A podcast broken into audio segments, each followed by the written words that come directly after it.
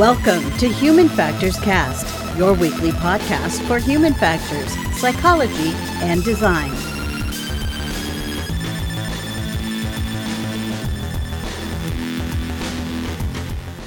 Hey, everybody, welcome back to another episode of Human Factors Cast. It is episode 201. Uh, we're recording this live on April 8th, 2021. Uh, I'm your host, Nick Roome, and I'm joined by my good friend and yours, Mr. Blake Arnsdorff. Yes. How are you doing, Nick? Blake, I'm good. Uh, I got some programming notes to go over. Just a quick community update. Uh, I want to thank everyone for tuning in to episode 200. That was a ton of fun to hear from everyone. Uh, and our numbers kind of definitely show that we had a lot of visibility on that episode. So thank you to everyone who watched that. Um, and if you're new to the show, thank you for hanging out with us. Um, happy to have you. Uh, you know, we've. Um, I do want to say that we've kind of uh, just a quick little community update. Uh, we've updated our events page in our Slack and Discord to include all major United States West cities, uh, and we're going to slowly add to that over time. So it's kind of populating some of these uh, meetups from United States West, and we're going to work on United States East next. So everything uh, west of Colorado, we're uh, you know is all in kind of one feed, so you can kind of see what's going on. Um, so check us out on Slack and Discord. Where it's a valuable resource for you all. But I don't want to waste too much time.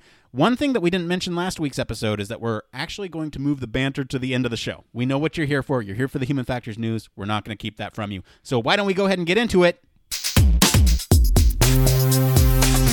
That's right. This part of the show is all about human factors news. This is where we talk about everything related to the field of human factors. This could be anything uh, from medical, privacy, security, robotics, AI, whatever it is. As long as it relates to the field of human factors, it is fair game for us to sit here and talk about. What do we have up this week? We're kind of touching on a lot of different aspects, but this comes from Facebook Reality Labs research this week. So it, they're actually building an augmented reality that won't actually force users to choose between interacting with devices or the real world around you. So rather than dragging your attention away to peripheral devices like what we have with our mobile phones, AR glasses will change the world around you, making people kind of the center of the computing experience. The future of HCI definitely depends on an exceptionally easy to use and reliable, as well as private interface that lets us remain completely present in the real world at all times while also being able to experience what's augmented. Glasses are really cool, and that will likely be a driving force of augmented reality's future. But there's also another opportunity, and that comes from the wrist. So the wrist is a traditional place where we wear watches, uh, Fitbits, any of that kind of stuff, meaning it could reasonably fit into your everyday life and be acceptable in even social contexts. It's a comfortable location to wear wearables all day and it's located right next to primary instruments you would use to interact with the world in augmented reality your own hands. So the proximity here would allow us to bring rich control capabilities of AR into your hands, enable with the com- combination with glasses, enabling much more intuitive, powerful, and even satisfying interactions. So Facebook believes that their wristband wearables may offer a path to low, ultra low friction, always available inputs for AR glasses. But it's not a complete complete solution at the moment, but it's a work in progress. So Nick, this is something I haven't really thought about with AR or if it gets put into glasses the fact that you have to kind of have a medium that the glasses can interact with so that you can manipulate your own physical world that you're dealing with. Yeah let's talk a brief brief history of augmented reality where it is now and what the interaction methods are now. Uh, so think about augmented reality. This is a, a virtual overlay of the environment in which you're in so if you were looking at a wall, you might be able to project something like a calendar on that wall. If you were to look at uh, an object in the physical world, it might give you additional details about what this is. Like I'm holding up duct tape right now. This might actually tell me that what I'm looking at is uh, Gorilla brand duct tape, not sponsored on this episode. Uh, but, you know, it, it might tell me additional information about it. Likewise, I might hold up a device that is able to be interacted with. So, like, let's say I walk up to a lamp in my uh, home, or if I look up to a light source, I may be able to modify that. Now, the way that we interact with this stuff now, or at least up until this point, is there's, uh, well, it, it's weird because there's, um, there are several different technologies out there, but the ones that I'm most familiar with are, uh, kind of these onboard cameras on the augmented reality devices themselves that monitor where your hand placement is in relation to the environment and you might be able to control something by reaching out and touching a virtual object with your finger and there's tracking built into the device that you're using. Um, there's also uh, a keyboard and mouse which is a traditional uh, interface that you use to interact with some of these um, elements in a virtual space and it's a little weird to think about that conceptually like if you were to wear a pair of augmented reality glasses and you were to move a mouse up off your computer and onto your wall to interact with that calendar right that's one example Gotcha. now let's talk about facebook what they're doing here we're looking at a wrist device that measures emg uh, eeg is it emg EMG. EMG. You're right. It's it's looking at EMG, um, and it is offering this wrist-mounted wearable as a as an additional method of interacting with your environment. So now, if you were to walk up to that lamp, that same lamp, there might be an interface, but now it's tracking my intent through the use of this wearable. So if I go up to it and I press my wrist down, or if I push my finger down, it the the device will presumably pick that up, present me with haptic feedback built into the device, and give me that sensation that yes, I have clicked that object and I can slide down the brightness, I can turn it on, turn it off, change the color, all that stuff. And there's a video on this article you can go and check out. And if you're listening to this, I highly recommend going and looking at this article as we talk about it in tandem, because there's going to be a lot of these concepts that we're talking about that are uh, easier to show than they are to describe with words. We'll try our best here on the show. Um, but I think that's a pretty good recap of where we're at with AR and how we interact with it and kind of what this thing is at, at the base level. I also wanted to ask you, Nick, because you're you're so much more plugged into anything virtual reality or augmented reality. So I, I want to ask potentially a layman's question, but what I consider just something I don't know. So they talk a good bit about in the beginning of this article that the kind of new the modes of interaction right now have to do with your phone. So is things like you know being able to use an IKEA app that allows you to manipulate furniture in your house and project it on your space, or like stuff like Pokemon Go. Is that also considered augmented reality? Yeah, good point of clarification there. So I was talking specifically about it about like a head-mounted augmented reality display. There are other augmented reality tools that you can use. Mobile is a big part of this right now. You can uh, v- visualize 3D objects in your own personal space. You can, uh, like you said, IKEA. You can put a new couch in your space and see how that might fit based on the um, the dimensions of your own household. Now there are you know there's Pokemon Go which overlays uh, a virtual Pokemon on top of the environment in which you're in, um, and there's actually a really cool article from Niantic. They're actually building some AR glasses so you can actually see the Pokemon, and it's it's pretty Oh, that's wild. Um, so uh, they teased it. There's no actual news yet, so we might actually have that in our uh, news at some point, but uh, we'll see where we go. Um, yes, that is all included in augmented reality when you think about the umbrella of mixed reality, just X reality, whatever it is, right? Yeah, augmented, mixed, virtual. Uh, so that's that's a part of it. Very cool. Yeah, so I mean the transition away from like just the phone experience, right? Because although it, it's cool, it's interesting, it's something you keep in your pocket and you always have. Like I, I totally get Facebook's perspective and their kind of like long thinking or long term game here of well, we're we know we Facebook are going to try and integrate it into glasses, assuming there's definitely other companies that have tried this and have not perfected it yet. We've talked about them on the show a couple of times. Um, but how are we going to allow people to still interact with the world around them in meaningful ways without losing context?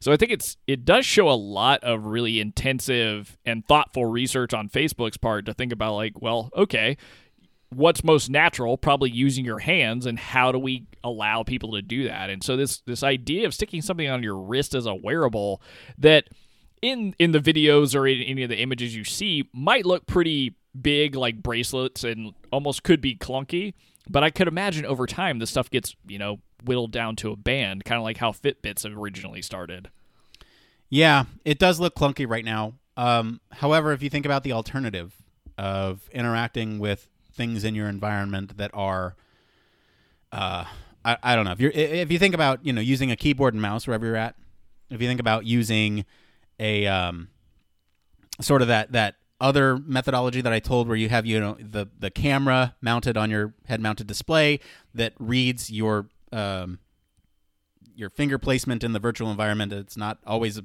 perfect mapping, and it might be a Yeah. little weird to use. You don't get that haptic feedback. Um, so this this makes sense from that perspective, right? You're you're using your hands to interact with augmented uh, objects in your environment, um, and uh, so can, can we talk about this device? Just this. Let's just talk Yeah. about how this thing works, right? So, um, like we mentioned, it's uh, it, it- it's using EMG, and um, basically what that means is that uh, you are there's a signal that comes from your brain that goes to your hand that communicates the intent that you want your hand to perform.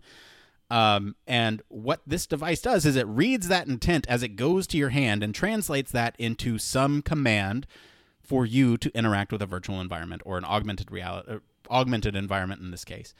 Um, and so, if you were to, you know, hold out your wrist in front of you and uh, stick out your pointer finger and click with it, you know, that that small level of detail could be measured by this device.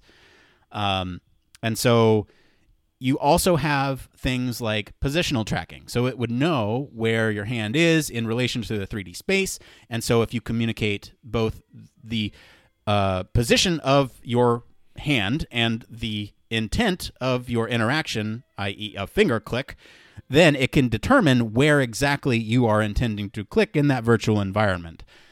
Um, so that's kind of at, at a base level how this goes. We're not going to get into the science of EMG, but you can imagine that there's a lot of um, there's a lot of cool technology that goes into reading your intent and uh, you know using a computer to algorithm to understand exactly where you're at.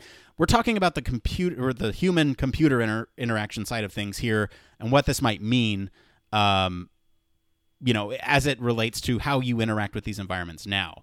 Um, so, I, I mean, they they mention a couple things in their ar- uh, their article here about like controlling virtual objects. You can like grab stuff and move it um, with your hand uh, using this device. You can do like a, a typing on your own personal keyboard, which I have a little bit of issue with because there's the haptic feedback is weird. And if you look at the demo, it's very janky. There's like there's some um, there's some magic going on there i think behind the scenes. If you look at the video they're they're clearly typing and there's like some computer algorithm behind the scene that's like correcting it for them um, because it's like oh this could have been you know j or k but i'm not quite sure so i'm just going to put both down and then as I'll the word gets typed out it kind of changes. So it's a little janky to me.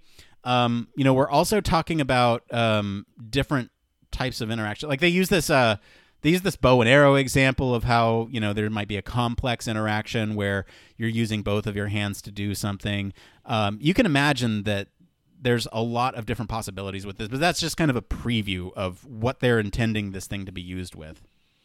Yeah, and I guess like one thing I was questioning because it's it's it, it's really mind blowing to me because like measuring EMGs or EMG has been around for a long, long time, used in a lot of different applications before. But like the fact that this is now able to measure something at such a much finer grain of detail that you can catch those signals fast enough to kind of understand that even at like a finger touch, that's where somebody's meaning something to be.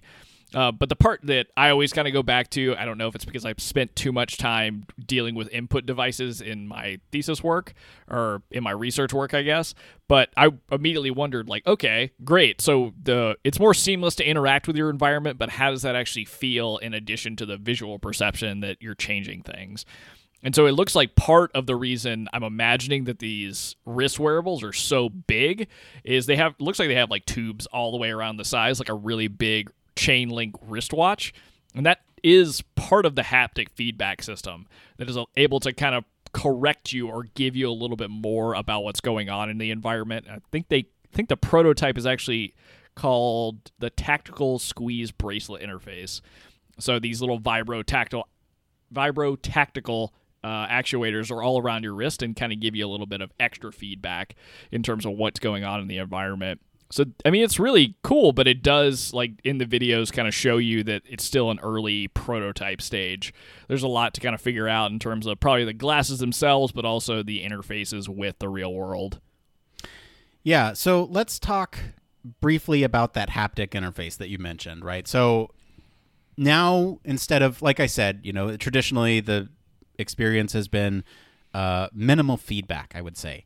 Um, you know, if you're looking at it through your phone, you might get a, a, vibration on your phone, but it doesn't give you direction. You might get, um, you know, a vibration on your head if you're looking at a, you know, if there's some vibration mechanism in your HMD, uh, but then it kind of vibrates your vision and maybe makes things a little squiggly. There's there's issues with the way it is now. So by providing that haptic feedback on um, these wrist-mounted devices, now you're actually kind of localizing it to the hands, which are interacting with this environment. So, one example that they use here is kind of this bow and arrow, um, where you imagine if you were to um, cock a bow and arrow, right? As you pull it back, um, basically what happens on these devices is it is it gives you the sensation that it's tightening around your wrist. That um, as you pull back this virtual bow and arrow, you are you know it, it's giving you more and more haptic feedback to give you that you are that sense of tension in the string. Um, and you know, as you let go, all that tension goes away. And so they are using some clever um, haptic feedback to kind of communicate what's going on.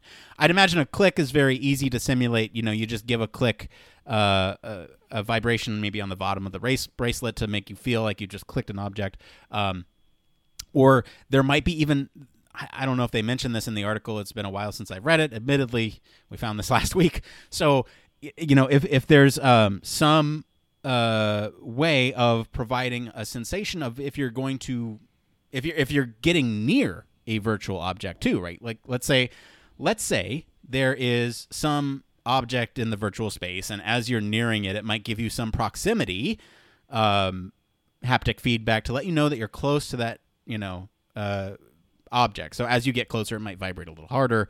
As you move away, it might vibrate a little less.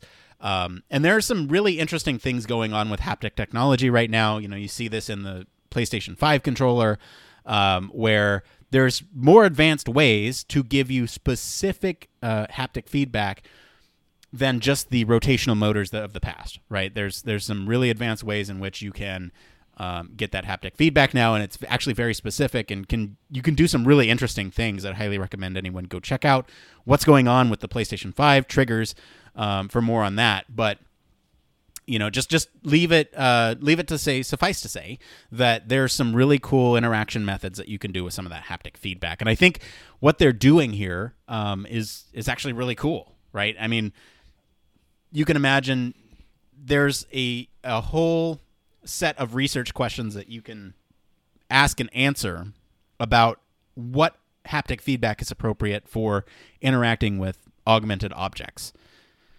Uh, that's cool, man. Yeah, I mean, there's even like uh, it's it's kind of an interesting UX design space as well because it gives you a way to understand what, what's the impact of somebody interacting in the space. How immersive does it actually feel? I mean, some of the the stuff that they show on the website. If anybody's watched the videos, you'll you'll notice that some of it's kind of like cartoonish. Um, but what if this is a much more realistic world environment? How do you keep that immersion going? And I'm, a lot of it's probably going to be between, you know, some in some degrees, I would imagine some sound design, what's the visual doing, but also on top of that, how haptics are interacting with you in a way that you know, makes you feel like it's a normal experience because like Nick was describing, there may be instances where you're kind of having to augment the world. That's so silly to say in this context, but you're you're almost augmenting a typical experience to feel like it it's uh, like you're getting closer to an object. Like in the real world, like I've got an amp to the right of me. I don't vibrate or get you know any haptic feedback as I move closer to it. I only get tactile feedback when I actually touch it. So it's it's kind of bridging that gap to create those more immersive experiences through a combination of what we experience in the normal world, but also using different mediums like haptics to make something feel more realistic or make it feel real at all. Yeah, let's talk about kind of the um, the, the, the what I would consider the weird part of this. Um, you you talk about haptics and making it feel a little bit more normal. They they talk briefly about the social haptics bit of this, right? So they also suggest that haptics on these devices might actually be able to convey emotion. Um, and and they actually are calling these haptic emojis. so yeah, that's right. yeah. So Yeah. so I mean, i i they they go on to say you know if you're in the right context, a different type of haptic feedback could correspond to popular emojis, and it could be a different way to uh, interact socially. Um, and so that this this getting into the weird territory. Like, what does a haptic emoji feel like? You know, like I, it's so conceptually far from what we're uh, what we have right now. At least in my mind, right? I, I think of a of emoji like what does a 100% emoji sound feel like, right? Like Full vibration. yeah, like I Oh, don't man. know. Yeah, like how do you communicate emotion through haptics? Now, I I don't doubt that it's possible because that's in some ways it's not the same as what I was describing, and what I described was poor. But like the the environment that you're going to have to create is going to be fundamentally different because you're using different things to create objects and to make them seem real. So something like giving off haptic emojis or haptic emotions it it sounds really far out there, but I could imagine it being, you know, something that will happen and it looks like they're already looking into how that's going to be in the real world and allow you to interact socially with each other. Uh, but it's it's almost it's funny because when I think of emotions, maybe it's just the psychology in me. I think of color more so than anything else and visual perception. So what that means in a you know vibrate vibratory action, I have no idea. But like when you said 100, that just made me th- feel like that it's a lot of vibration. I don't know. Uh, but it'd be cool to see how that evolves. it will be cool to see how that um, kind of comes into play here. And I, I do want to mention, so they we're we're talking about these research threads right now. There's they have several different prototypes to kind of um, get at these different research threads. Like they have one prototype for uh, the um, I think it's for the emojis, right? They have this bellow band which uses air uh, within the bellows and can be controlled to render pressure and vibration uh, and these complex patterns of space and time. Um, and then they have another prototype called TASB, which is short for Tactical and Squeeze Bracelet Interface. And this is using vibrotactile actuators um, uh, and a novel wrist squeeze mechanism. So they're using different, um, they're testing different ways of of this haptic feedback. So this is this haptic feedback is something that they're really really focusing on. Um, you know, I will uh, we'll end this I think with with kind of this last point here with uh, privacy and security um, as it and safety as it relates to these research questions. Right now, they do address this because you can imagine, um, sort of there's there's some uh, th- there can be ethical issues as you start to look at some society level engagement with this stuff, right? They, uh, you know, there may be some adverse consequences for using this type of technology. Let's leave it that way. And so they, they are considering this in their um, their research, I guess, and and this is kind of as a basis, is what they say. Uh, let's see here. Uh, uh, privacy, security, and safety must be considered fundamental research questions that underlie all of our explorations in wrist based interaction. This is coming from Facebook. I have a complicated uh, opinion on Facebook, and uh, privacy, security, and safety are not three words that I think of when it comes to Facebook, but it's something that they specifically call out in relation to this research. I don't doubt that these researchers have bad intent. I just think that, you know, when you're talking about big mega corporations, it, it gets a little. Uh, what's the word I'm looking for? Well, I- difficult. I, mean, we've seen it in the past too, and it's it's one of those things where you've seen like ex Facebook executives come out and be questioning the thing that they created.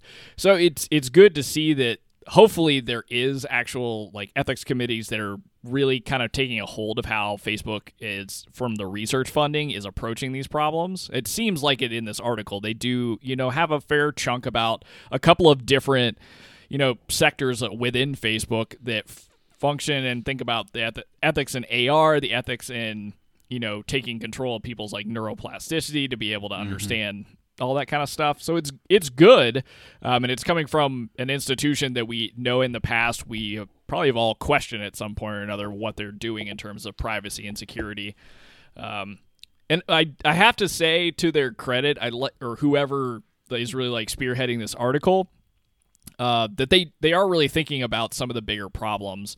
Then you mentioned privacy and security, and I think safety becomes a big one when you create this augmented world because like like Pokemon Go is the example I go to, but I remember a lot a lot of people kind of getting themselves in precarious situations, not paying attention to the world around them while they were point, yeah walking over train tracks and uh, yeah, I mean exactly. Or like I watched somebody walk into a stop sign one time. But it's it's like this kind of stuff you have to figure out where the the line in the real world like bridges that gap so that we are not creating like safety issues for people that are interacting in augmented worlds while they're out and about with other people in a social setting or whatever it may be. Yeah, I'll, I'll leave it with one last point here. They, they say they collaborate with academic ethicists uh, to help the industry as a whole address issues, and our embedded ethicists within our team help guide us as we address considerations like data management. So that's another kind of important issue. All right, I think I think we're good on that story. Uh, I just want to thank uh, Facebook for our story this week. It was a it was a pretty good one, I think. Um, and and thank you to our patrons for selecting the topic this week. Um, you know, if you want to follow along, uh, we have an interesting way you can do that now. But we do post all of them in our Slack and Discord as we find them. So join us over there for our discussion. We're going to take a quick break. We'll be back in a minute. Uh, we'll see what's going on in the Human Factors community. Back after this. Human Factors Cast brings you the best in human factors news, interviews, conference coverage, and overall fun conversations into each and every episode we produce. But we can't do it without you. The Human Factors Cast network is 100% listener supported. All the funds that go into running the show come from our listeners. Our patrons are our priority, and we want to ensure we're giving back to you for supporting us. Pledges start at just $1 per month and include rewards like access to our weekly Q&As with the hosts, personalized professional reviews, and Human Factors Minute, a Patreon-only weekly podcast where the hosts break down unique, obscure, and interesting human factors topics in just 1 minute. Patreon rewards are always evolving, so stop by patreon.com slash humanfactorscast to see what support level may be right for you. Thank you, and remember, it depends. All right, and we're back. I just want to do a huge thank you, as always, to our patrons and especially our honorary Human Factors cast staff, Michelle Tripp. Patrons like you keep the show running. Thank you all so much for your continued support. Uh, I do want to mention a new thing that we're doing over on our website. We are now doing a Human Factors News Roundup. Uh, this is a, a new thing that we're kind of um, spearheading. This is so what we've done in the past, Blake, is we've just kind of found the news articles and we posted them in our Slack. And this kind of came because I was trying to manage. Uh, we have now our Slack and our Discord, and um, we are kind of trying to link the two together so that way anything that's posted in one gets posted in the other. And kind of our our shorthand uh, solution is um, is, is this human factors news roundup. So if you if you follow us on any of our social channels, we've actually posted this across those. Um, and basically, what it is is it's a blog post on our website where we consolidate all the information that I find during my office hours on Twitch. You can find me Tuesday. Um, finding those news stories and we've linked them all for you they're conveniently all in one place for you so if you are interested in following human factors news for all the things that don't make the show or things that our patrons get to vote on uh, to select the news story um, check that out it's something i think that you know we've just been doing anyway um, and now it's a way to kind of package it up and and give it back to the human factors community. We're trying to be more than just mouthpieces on a podcast every week. We're trying to give back to the community. Uh, speaking of the community, let's go ahead and get into this next part of the show. It came from. It came from. That's right, it came from Reddit. This is the part of the show where we search all over the internet to bring you topics the community is talking about. Any uh, topic is fair game as long as it relates to the field of, you guessed it, human factors. Now, we have a couple of these this week. Um, and uh, some of these are pretty interesting. I, I really like these uh, stories that we've, or these these Reddit posts that we've gathered this week. These stories These, these are not stories. I mean, I guess some of them are stories. Uh, Some of them have some stories they're told here for sure. Yeah. Let me see. So our first one here. Um, my computer's chugging. Give me one sec. Uh, so this one here, uh, this one is from Glitchy ninety or sorry, Glitchy nine one one. on the user experience subreddit. They go on to write Quitting my job six weeks in. How bad is this? Do I even care? Um, hey guys, I'm exhausted. I'm a senior designer and a single mom. I've worked for everything. I've worked for everything from agencies to FAANG to high growth startups. I'm at a startup right now. I've never worked this hard in my life, and I'm a workaholic who loves design. I'm pulling 12 hour day minimums, and more common is working from around 9 a.m. to 10 p.m., taking a little break and then working un- until 2 a.m. or so. Uh, I've tried everything. Talking to them, they literally laughed when I told them how many hours I was working. They love this culture and worked very hard to make it this way. This is all on purpose. Waiting for new leadership. We brought in a new head of product who has a laughable four experience as a PM, IC level, not even senior PM. He's just communi- he's committed to us a, a year's worth of work for the next quarter when we're already underwater and a half a quarter behind. Just not working more than eight hours. We missed our deadlines and got yelled at for being the world's slowest design team, and the CEO has been quote pissed at us every uh, every day since. The only thing I can think of to do here is leave at this point. We've been set up to fail for Q2. I directly told them that even if every designer at the company worked for 24 hours straight on the project for all of Q2, it would still only be halfway done. The answer, as always, guys, come on, we got to be aggressive here. I'm at the point where I'm angry. I hate the company. I hate the work now. I hate the leadership. I have no life and barely interact with my son anymore. They pay a lot, but that's just numbers in the bank after I reached my after I reached mid 100s. Okay, good flex. Yeah, seriously. So, so now I'm interviewing and actively looking. I'm terrified of getting stuck in a sim- similar role after this. I'm trying to tell myself there's no way these more established companies work like this, but there was uh, no sign of this culture in the interview process. Also, it's going to be really awkward to quit after six weeks when the CEO is my direct boss, but I literally don't know what else to do. This is the nightmare job I've always been afraid of in tech, but luckily never encountered before. Blake, what should this? What should glitchy nine one one do?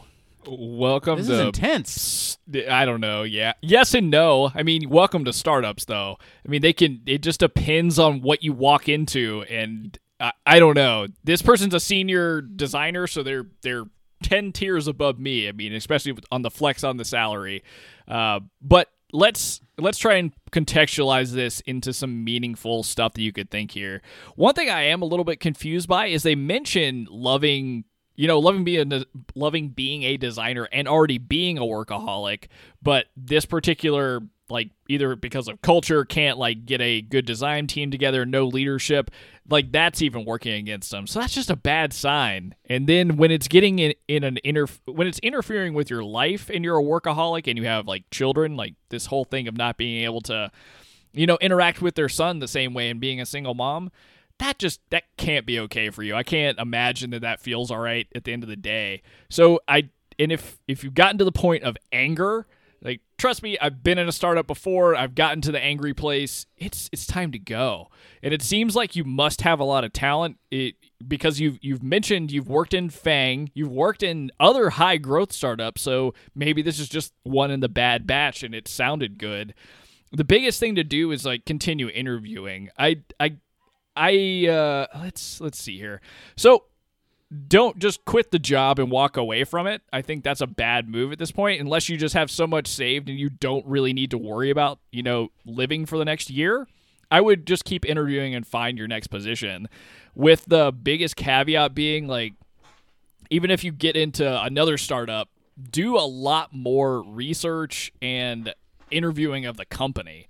Because if you're if you walk into another startup, it's at the same level, it's same starting place, same series funding, you could just end up in the same situation if you're not kind of being cognizant of who you're going to end up working for, what the experience is like, getting a good sense of the CEO and stuff like that. Because that's i mean it seems like you've got the talent you have the experience. It's just not really great leadership. Can't kind of get a good design team up under you guys. Um, so just keep interviewing keep pushing forward. I don't know nick what what kind of approach would you take to something like this This is awful. I hate this. I hate Yeah, this. I feel so bad. bad for this person. I mean, especially as a single mom. Like, uh, I, I can't get that. I, I'm a parent um, you know, with with a partner who's able to uh, look after the boy when I'm busy, and you know, vice versa. And so, um, I think Blake's absolutely right here. Do what's right for you. Um, and I think you're already at the conclusion that you understand that this is not right for you. Yeah. This is this is crazy. Um, I can't imagine uh, working 12 hour day minimums. Um, and even more common than 9 a.m. to 10 p.m. That's insane. That's, That's insane. So crazy. You know, I think there's there's a couple things going on here right now, right? There's this is six weeks in.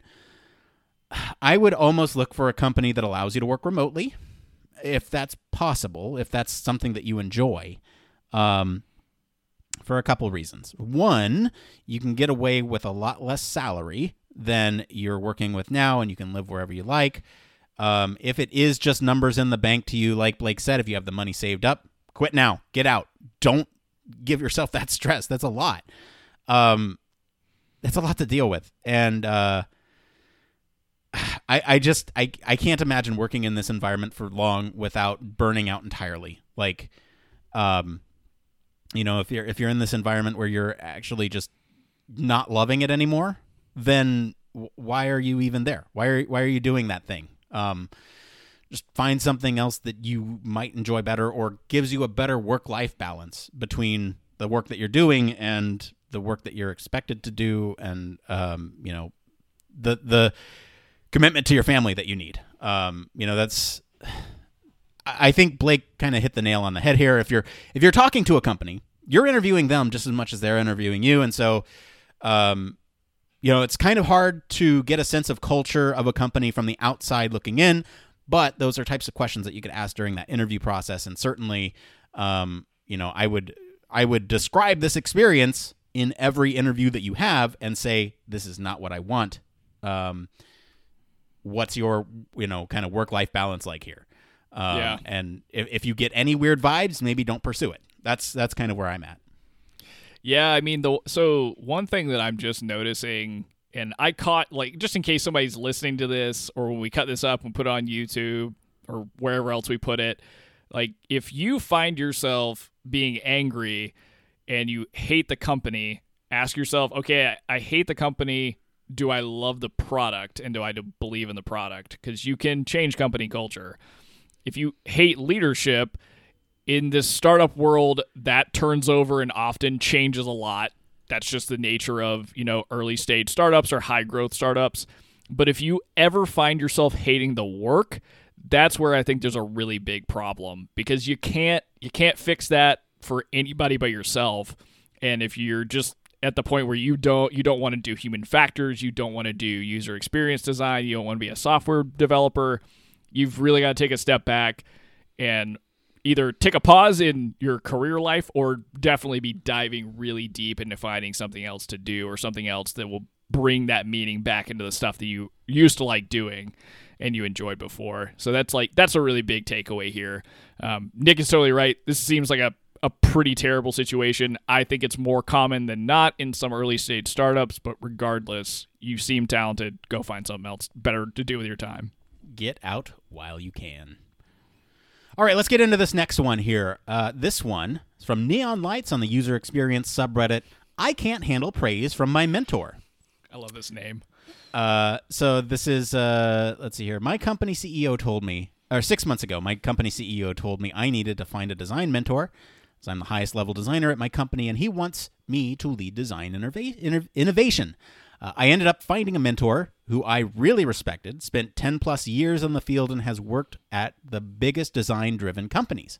He thankfully, or very thankfully to have him, first of all, I feel so awkward with him because I get very anxious and nervous, and I find it hard to have a natural conversation because of that.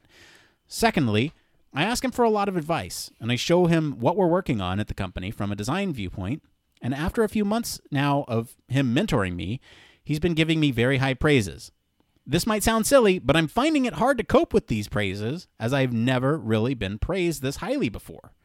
I feel a lot of energetic anxiety because of it, and I can't say I like the feeling. I'm just curious if anyone else has felt this way as they're going through their creative development. Blake, have you how do you handle praise? And is it something that uh, we should be um, dubious of? Is it how do you handle praise? Uh, uh, praise. This this is a hard one. I did I should have paid more attention and thought about this a little bit harder. Um, I don't handle praise well. Like I, I I can totally sympathize with whatever this person's saying. I mean, just we, I talked about this a little bit earlier on the po- or, or before we even started recording. So I had a couple of colleagues reach out to me about the episode 200 of the podcast, and like I couldn't even really be more. I I don't know. My first go to is like this is Nick's show, right? That he he did all the work. I'm just kind of hanging out, and so I can't. I'm not very good at taking praise, and I think it's something that people really, if they have a problem like myself, you need to kind of be okay and take the praise. Take a second to be okay with the fact that you've done something good before you just jet on to the next thing because I, I think that can that can wind you up in these kind of tough spots where you've never taken a, a second to say like oh that worked out really well. I'm glad that I was doing this. Any of that kind of stuff because you'll get caught up in just the bad moments all the time. Also, I would so I've I've worked with a lot of people over the past 2 years through Design Lab both with the company as a design mentor outside of the company after like the company or after students like finish their program for career development and stuff like that and so I know what it's like and I'm not I'm not saying I am some great senior designer, but I can see it in other people when they feel nervous to talk to me about things. And I think the best way to get around that if you're feeling that with a mentor is to be honest with them that you feel that way. And it'll probably give you a different level of relationship with that person. Um, and it will also if it's if it's so like in this case causing you some kind of serious energetic anxiety it's good for somebody else to know that so that they will tailor what they're kind of spending their time focusing on. Um, sounds like you just do really good work and you need to be okay with the fact that you, you're good at your job and you have a awesome design mentor who has really good experience and is saying that to you. But I think just be very open with the person you're working with so that they can understand and not cause you overly a bunch of this energetic anxiety. Um, but Nick, I mean, how do you deal with like praise or anybody kind of giving you you know a lot of attaboys or any of that stuff. I, I deflect. ah, yes. I, I deflect. I, I mean, look. Here's the thing. Um, I'm doing it now. You say this is my show, Blake. This show wouldn't be what it is without you either. Um, and and you know, I think one thing that we all have to consider is this little thing called imposter syndrome, and it's very easy to feel that where you're not quite sure the thing that you're doing um, you're not quite sure you're worthy of the thing that you're doing, and um, I get the sense that that's going on a little bit here. Blake brought up some really good points. Um, let's let's talk about them. One, an effective mentor-mentee uh, relationship revolves around communication. And if you are not okay with praise or find it awkward to receive that praise, let your mentor know. That honesty will pay off. And if they're a good mentor, they will adjust the way that they address your work.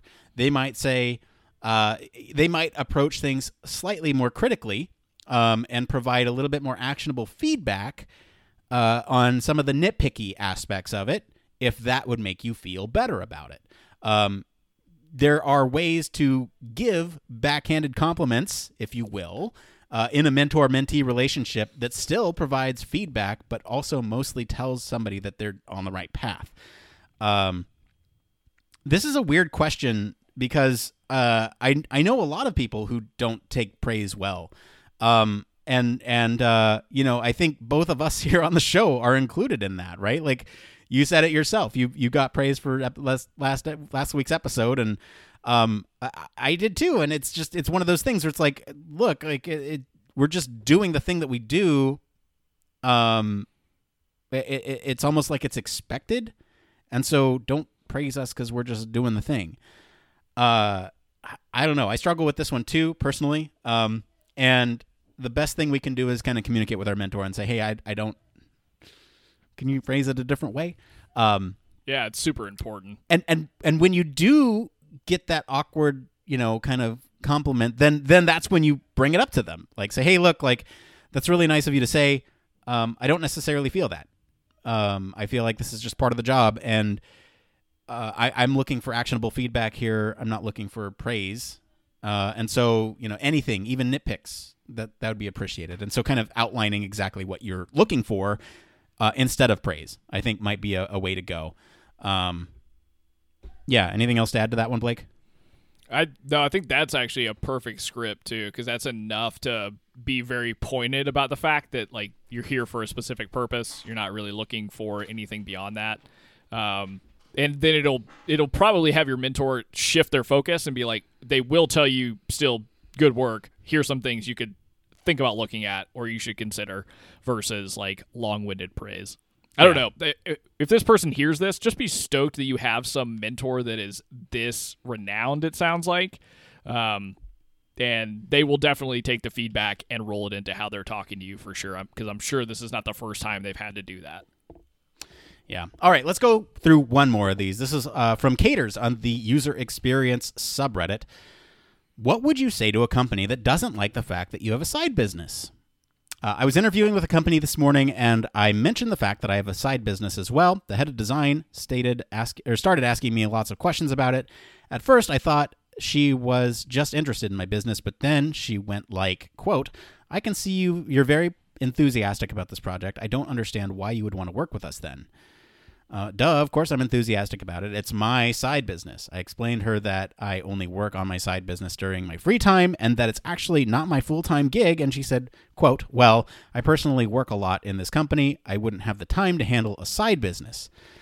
And so I told her, "Sure, uh, but I'm assuming you work Monday to Friday, right?" And she said, "Yes." And I was like, "Good. Okay, this is this, this, is, is a actually a story. Good. So you're free on the weekends. That's when I would work on my side business for a few hours. She didn't know what to say and laughed it off.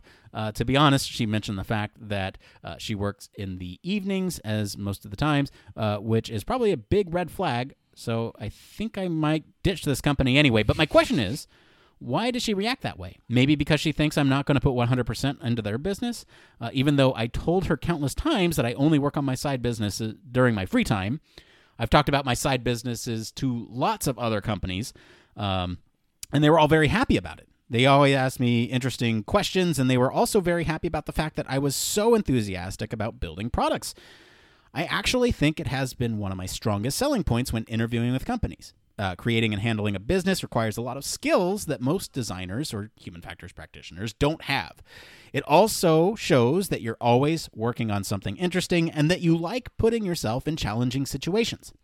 I was about to say to her, but I didn't. Look, it seems like this is a cause of concern for you. If me having a business is a problem, maybe I'm not the right fit for this job, and you should hire someone who doesn't do anything else besides working for you. Blake, do you have a side gig? And how does your employer react to it? And what would you do in this case?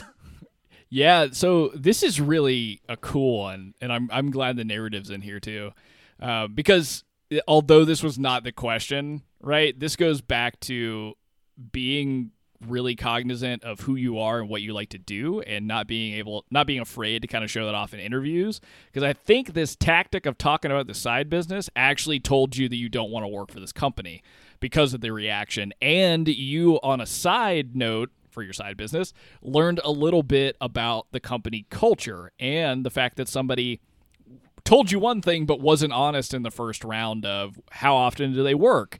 Do they work Monday through Friday? Do they work a normal schedule? You found out a lot from just this one thing that's all about you. Um, so the the side business thing can be hard, right? So you have to be willing to have a conversation about it.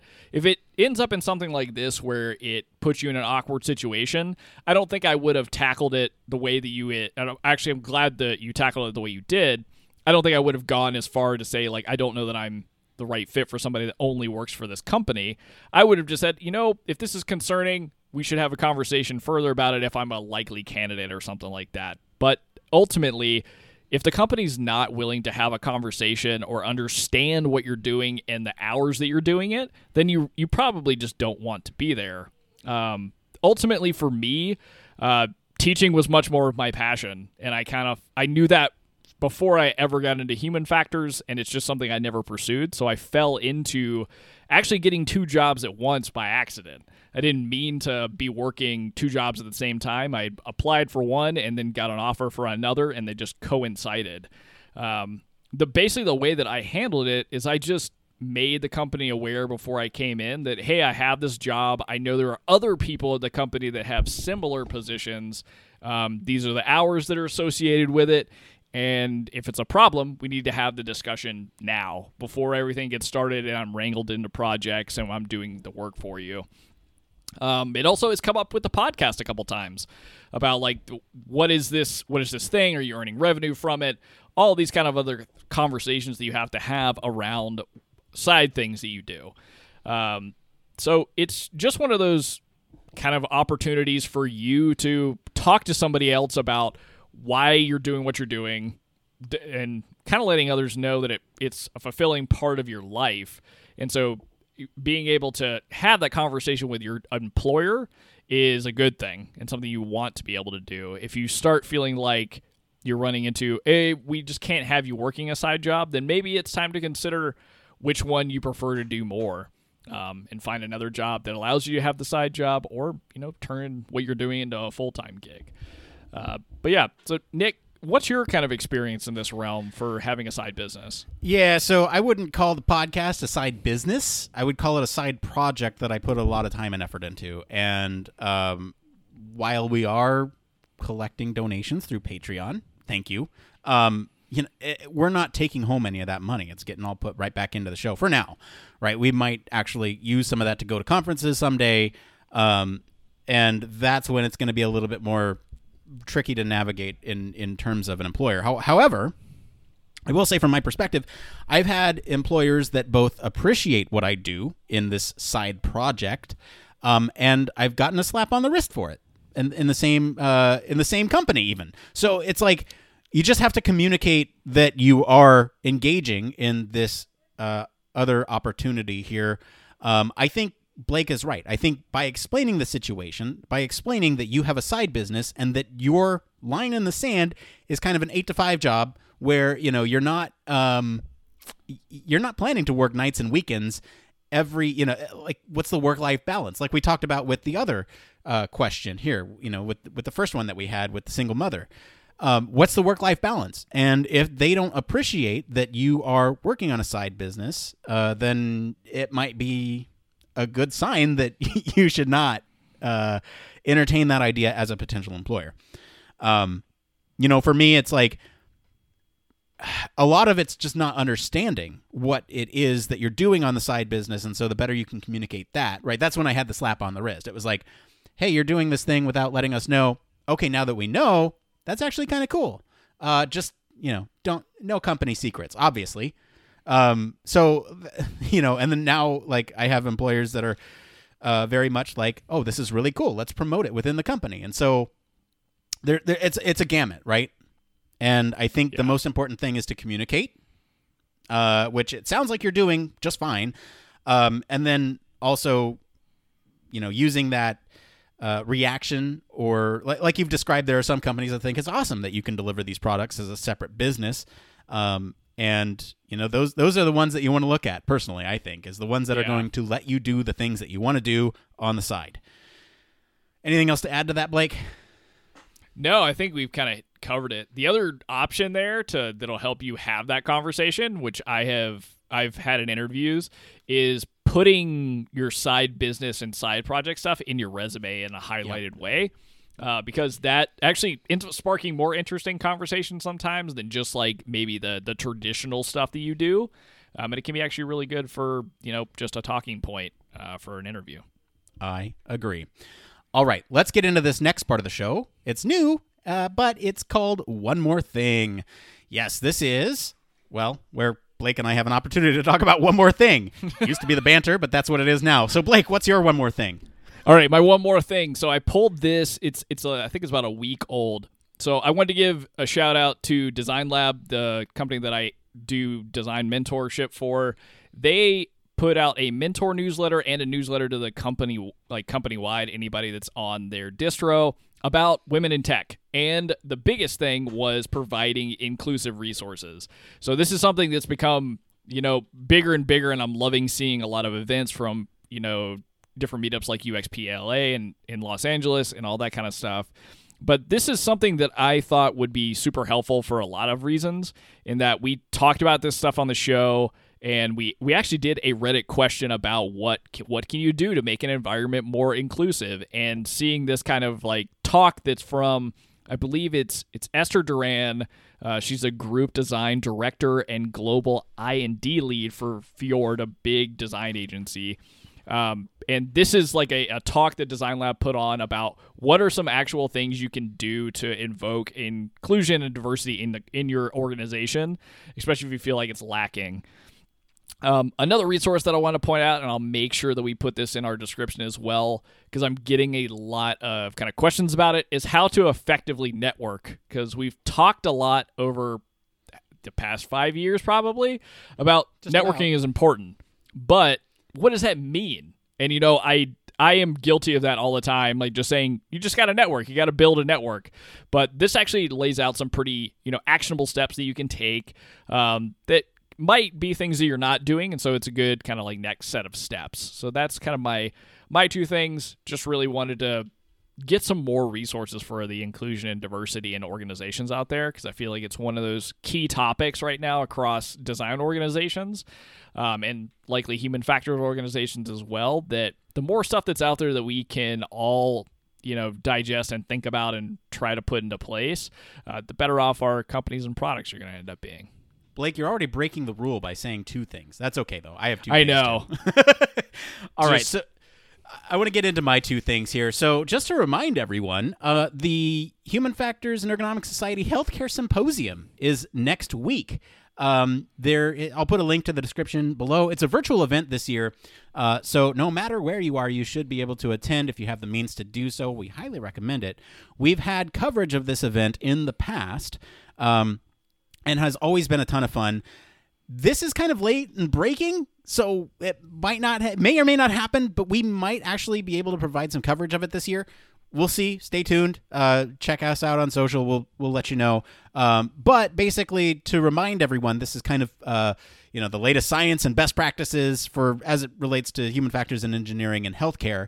Um, it's a great opportunity to network with other folks uh, and and you know not just human factors practitioners. I, I remember you and Elise actually went to this one year, and it was um, it was one of those things where it's not just human factors folks going to these things. It's you know medical device companies, biomedical engineers, healthcare providers, FDA representatives, patient safety researchers, tons of different roles from across the spectrum that allow you to network outside of human factors, right? Human factors in engineering, or sorry, human factors in ergonomic society. The conference is very much focused on us as human factors practitioners, but this type of event is interesting because you can network with a bunch of different uh, domains. And so, um, again, that's next week. Uh, and kind of my second thing is. Um, you know, in honor of this event being next week, we've made our first ever Human Factors Minute uh, that we produced well over a year ago for the Healthcare Symposium. We actually made this free to everyone, so we'll put a link in the description below so you can see what Human Factors Minute is and as it relates to the Healthcare Symposium. So if you want to hear a little bit more about that. Um, yeah, I think that's it. Awesome. Love it. Uh, yeah, that's it for today, everyone. Let us know what you guys think of the news story this week. Uh, you can hang out with us on our Slack or Discord, or get to us on any of our social channels. You can visit our official website or sign up for our newsletter to stay up to date with all the latest Human Factors news. If you like what you hear, you want to support the show, there's a couple things you can do. One, leave us a five star review. We love those. Two, tell your friends about us. Um, the word of mouth is really helpful. Or three, if you're able, consider supporting us on Patreon. And as always, all our links to our social channels and our website are in the description of this episode. I thank Mr. Blake Arnsdorff for being on the show today. Where can our listeners go and find you if they want to talk about augmented reality bracelets? So yeah, I yet again have one more thing. So you can always hang out with me in the Discord or the Slack for Human Factors Cast. You can find me across social media at Don't Panic UX, but you can also come hang out with me on Twitch on Sundays as I go through things like building a portfolio. I'm going to shift the office hours to 9.30 PST, so come hang out on Twitch. That's twitch.tv slash human factors cast. um, and at 9:30 PST this Sunday.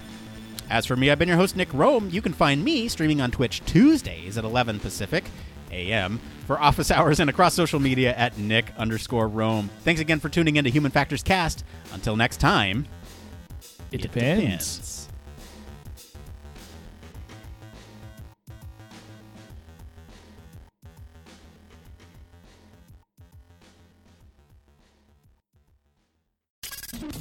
Spacecraft, railway locomotives, nuclear submarines, healthcare, jet aircraft, these are all examples of highly technical systems and organisations, and all have one particular thing in common. They all involve humans. Humans who want to do amazing things and are using technology to achieve them. They all have something else in common. They have amazing people ensuring that the users who are involved can do what they need to do, are safe when they do so, and have the optimum user experience.